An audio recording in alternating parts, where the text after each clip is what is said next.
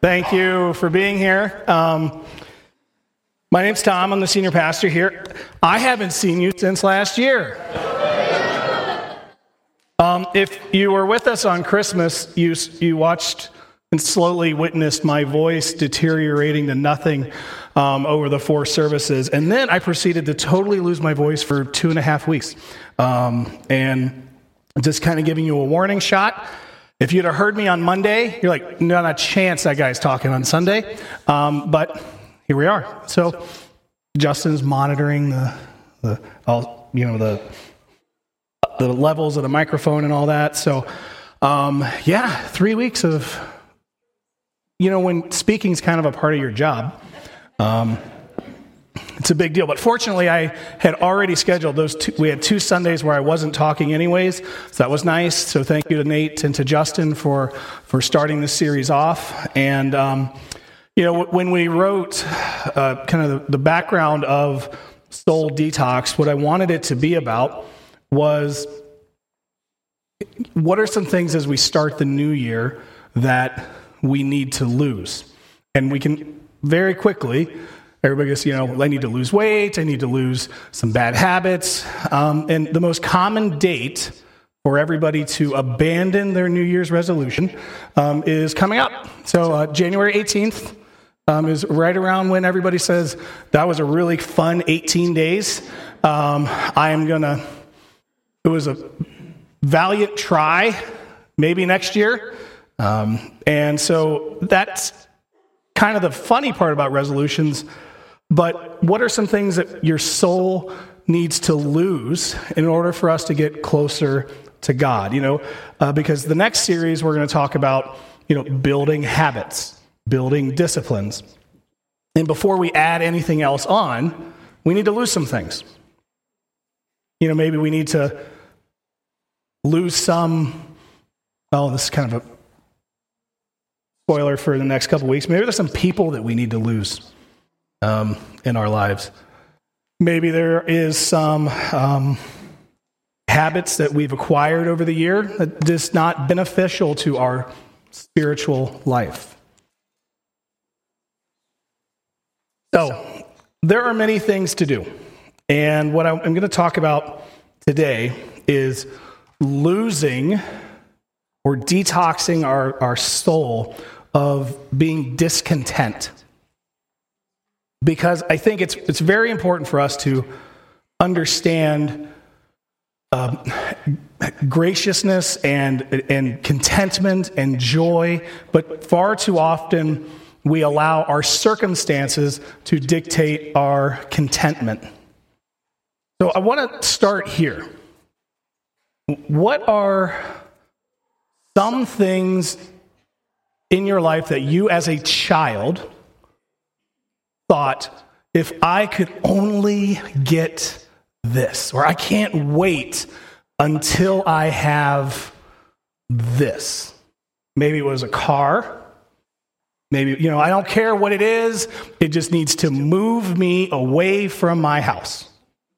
Okay? I don't care. Or maybe it was an apartment, your home, a job, a family. And what if right now you have those things that you dreamed about as a child? Are you taking the opportunity to say, I am living a life that I dreamed of?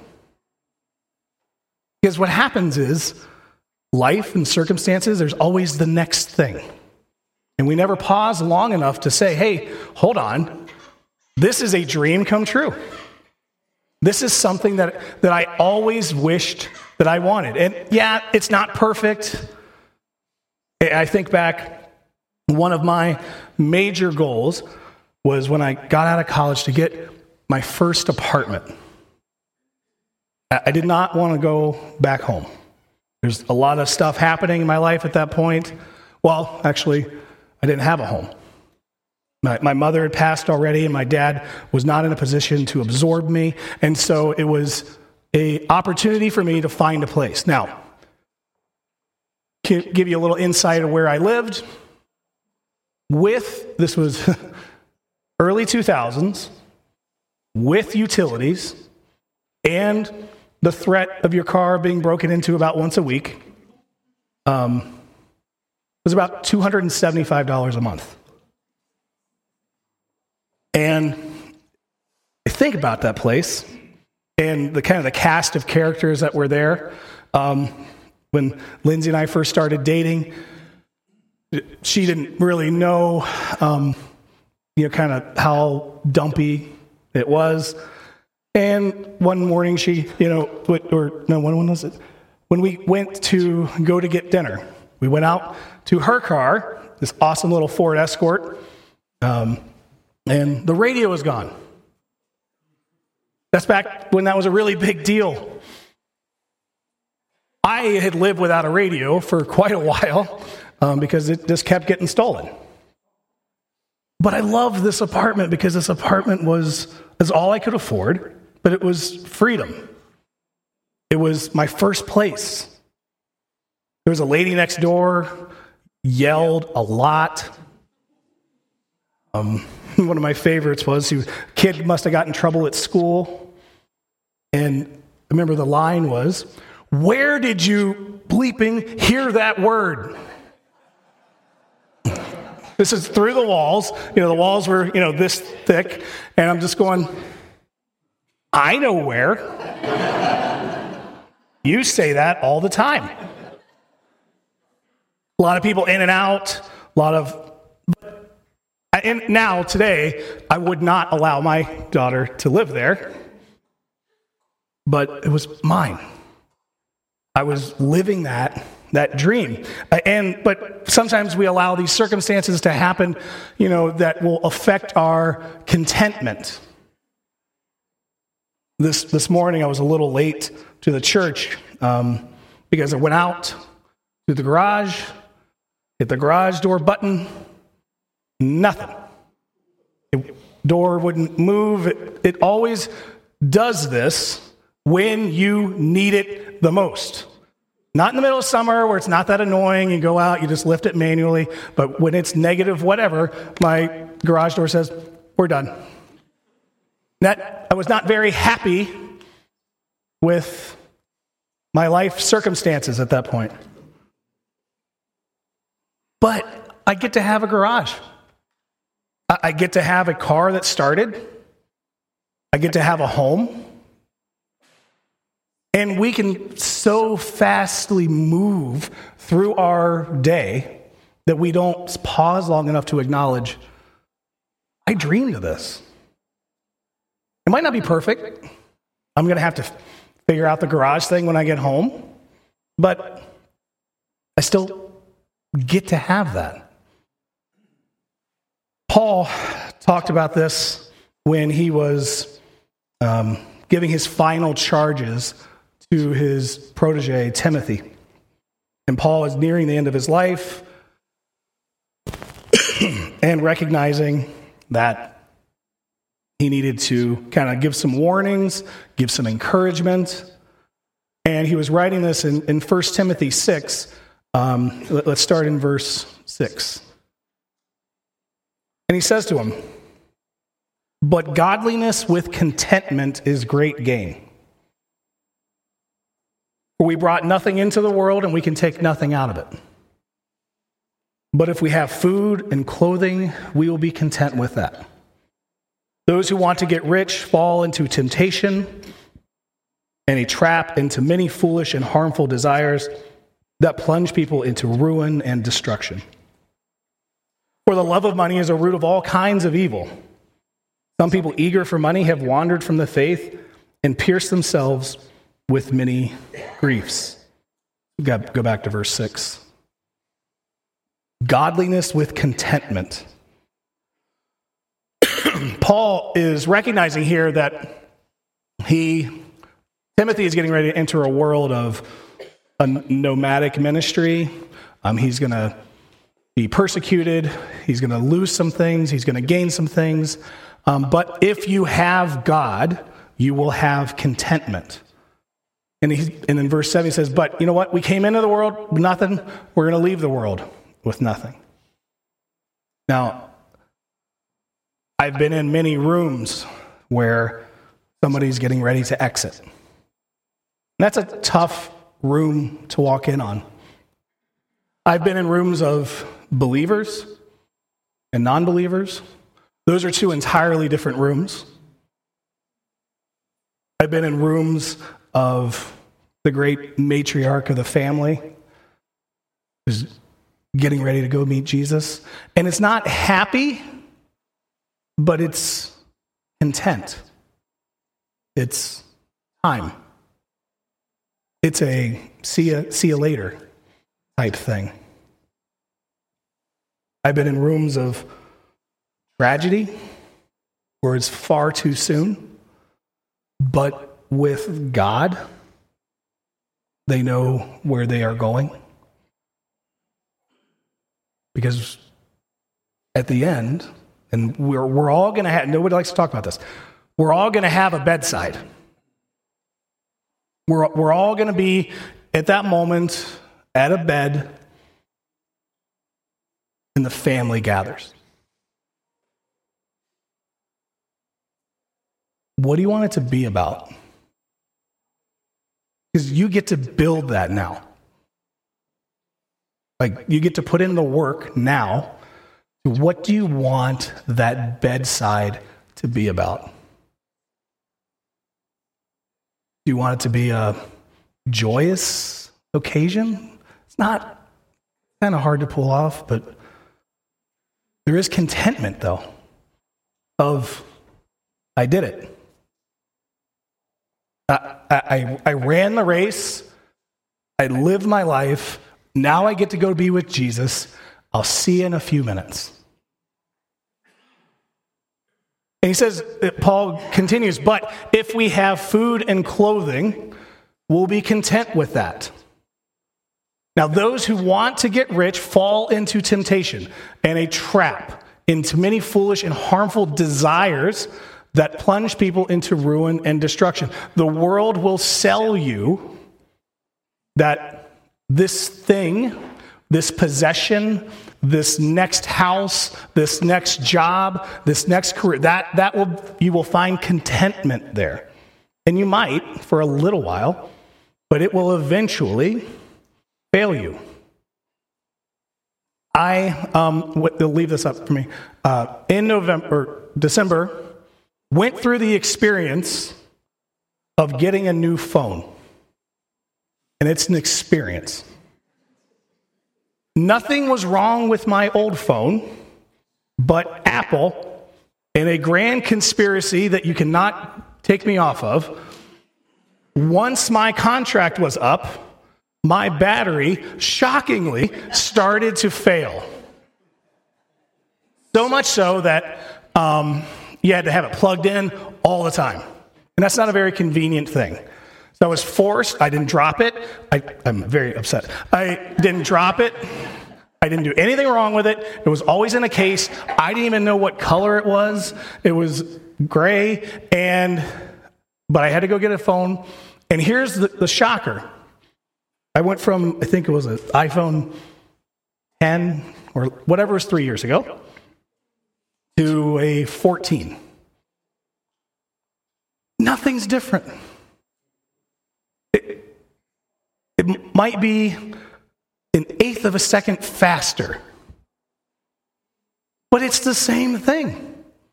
Yet I was promised titanium happiness, right? Because that's the newest, whatever the newest next thing. But really, in reality, it's the same, it does the same thing. Now, that was my experience. And sometimes you just have to go through that. You have to upgrade. You have to do that. But people are constantly, like the scripture, trying to find fulfillment, security in things, but also in, in people, in causes, in politicians, and all of those things will fail. And he goes on, he says, But the love of money is the root of all kinds of evil. And this is the verse that kind of gets the publicity because it's where you place your security and your hope. There's nothing wrong with wealth, but it's the issue of the pursuing of it and putting God to the side and saying, I'm going to pursue money over God. Uh, when Nate was preaching a few weekends ago, he was in the book of Philippians, which is my, my favorite letter. I know you're not supposed to have favorites, but that's mine. And for a variety of reasons, um, it's the text that I chose to translate in seminary. Um, it's the text, it's the book that my father, when he finally got clean um, and he was dying of, of, of, lung cancer, you know, I had the opportunity. We, we took him to Florida because it was cold. I can't remember when he died, but it was cold, and, and uh, we were on a pier. And I said, Hey, what do you want me to talk about your funeral? Kind of a weird thing, but it was the first funeral I ever did. It was my dad's, and he said, "Philippians, do Philippians." Okay, and so that's one of my kind of background reasons for for loving it. But in Philippians four, Paul is writing this from prison and he's been in prison, house arrest, freedom, prison, house arrest, freedom. And in Philippians uh, 4, verse 10, they, they just sent him a gift. And he says, I rejoiced greatly in the Lord that at last you renewed your concern for me. Indeed, you were concerned, but you had no opportunity to show it. I, I'm not saying this because I am in need. I have learned to be content, whatever the circumstances. I know what it is to be in need, and I know what it is to have a plenty. I have learned the secret of being content in any and every situation, whether well fed or hungry, whether living in plenty or in want. I can do all this through him who gives me strength. Let's go back to verse 12. I have learned the secret of being content. What's the secret? That, Let's take a step back. What has Paul lost? That to anybody from the outside, you would say, I wouldn't be content in the circumstances that he has found himself in. He's writing this from prison, and he is telling them, I know a secret. Paul has lost reputation, he's lost a career, uh, he was lined up. If anybody was set up to be powerful and wealthy within the, the system of the Pharisees, it's Paul. Learned from the right rabbis, was in the right uh, schools. They trusted him to be a, a persecutor, to, to be one who would hunt blasphemy. It was an important job. And on the road to Damascus, he meets Jesus and gives it all away. And his life starts totally over. Now he needs to be taken in by a persecuted group who do not trust him at the beginning. He has a lot to prove that he is an actual believer. He's lost his reputation because now he is with those people, his friends, Probably a few relationships along the way. He will die as a martyr. And he says, I know what it is to be in need. That isn't hyperbole. He knows. He, he's had everything. And I know what it is to have plenty. But I've learned a secret of being content in any and every situation. When I think of this, I think about, you know, the things in, in my life that maybe I have taken for granted. As an example, today is a great example. Hopefully, you woke up in a warm home. There were quite a few people that did not. Hopefully, you were on a bed that was somewhat comfortable, while others were living in the streets. Yet I did not wake up and say, Thank you, God. Because being content is not just celebrating the obvious wins. The, the, the promotion, the, the new baby, the, you know, the, those things, the, those are great when they happen, but they're few and far between. Being content is on Tuesday when you're at your job that you might not love, and you're, or you're rushing the kids around to a hundred different things, but being content in that moment of saying, Thank you, God, for this mundane blessing. So here's what I want you to do um, take out your phones. Gonna, we're going to use these evil devices for good. if you have a phone on you, and if you're watching online, go ahead and take your phone out. Go to the calendar app or however you set your life up. At Tuesday at 10 a.m., make an appointment. And have that appointment be just five minutes or 10 minutes with God. And we don't need to do some big, lofty prayer, but I want you in that moment, wherever you are, Tuesday at 10 a.m., to look around you and find the blessing at that exact moment.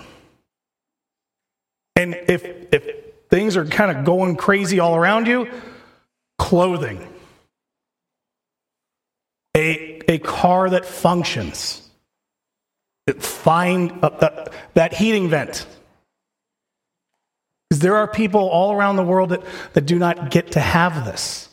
And if we can take those opportunities and say, God, thank you for giving this to me, that's the secret. Not, not in finding the blessings, the secret is in knowing who gave it to you. Who? He did. And it's not in the the, the acquiring of possessions or relationships, or, or it's not in those things. It is in the God who is the source of those things. So let's start at the beginning. In your mind, or maybe, maybe write it down. What's something that you have right now that you dreamed about as a child?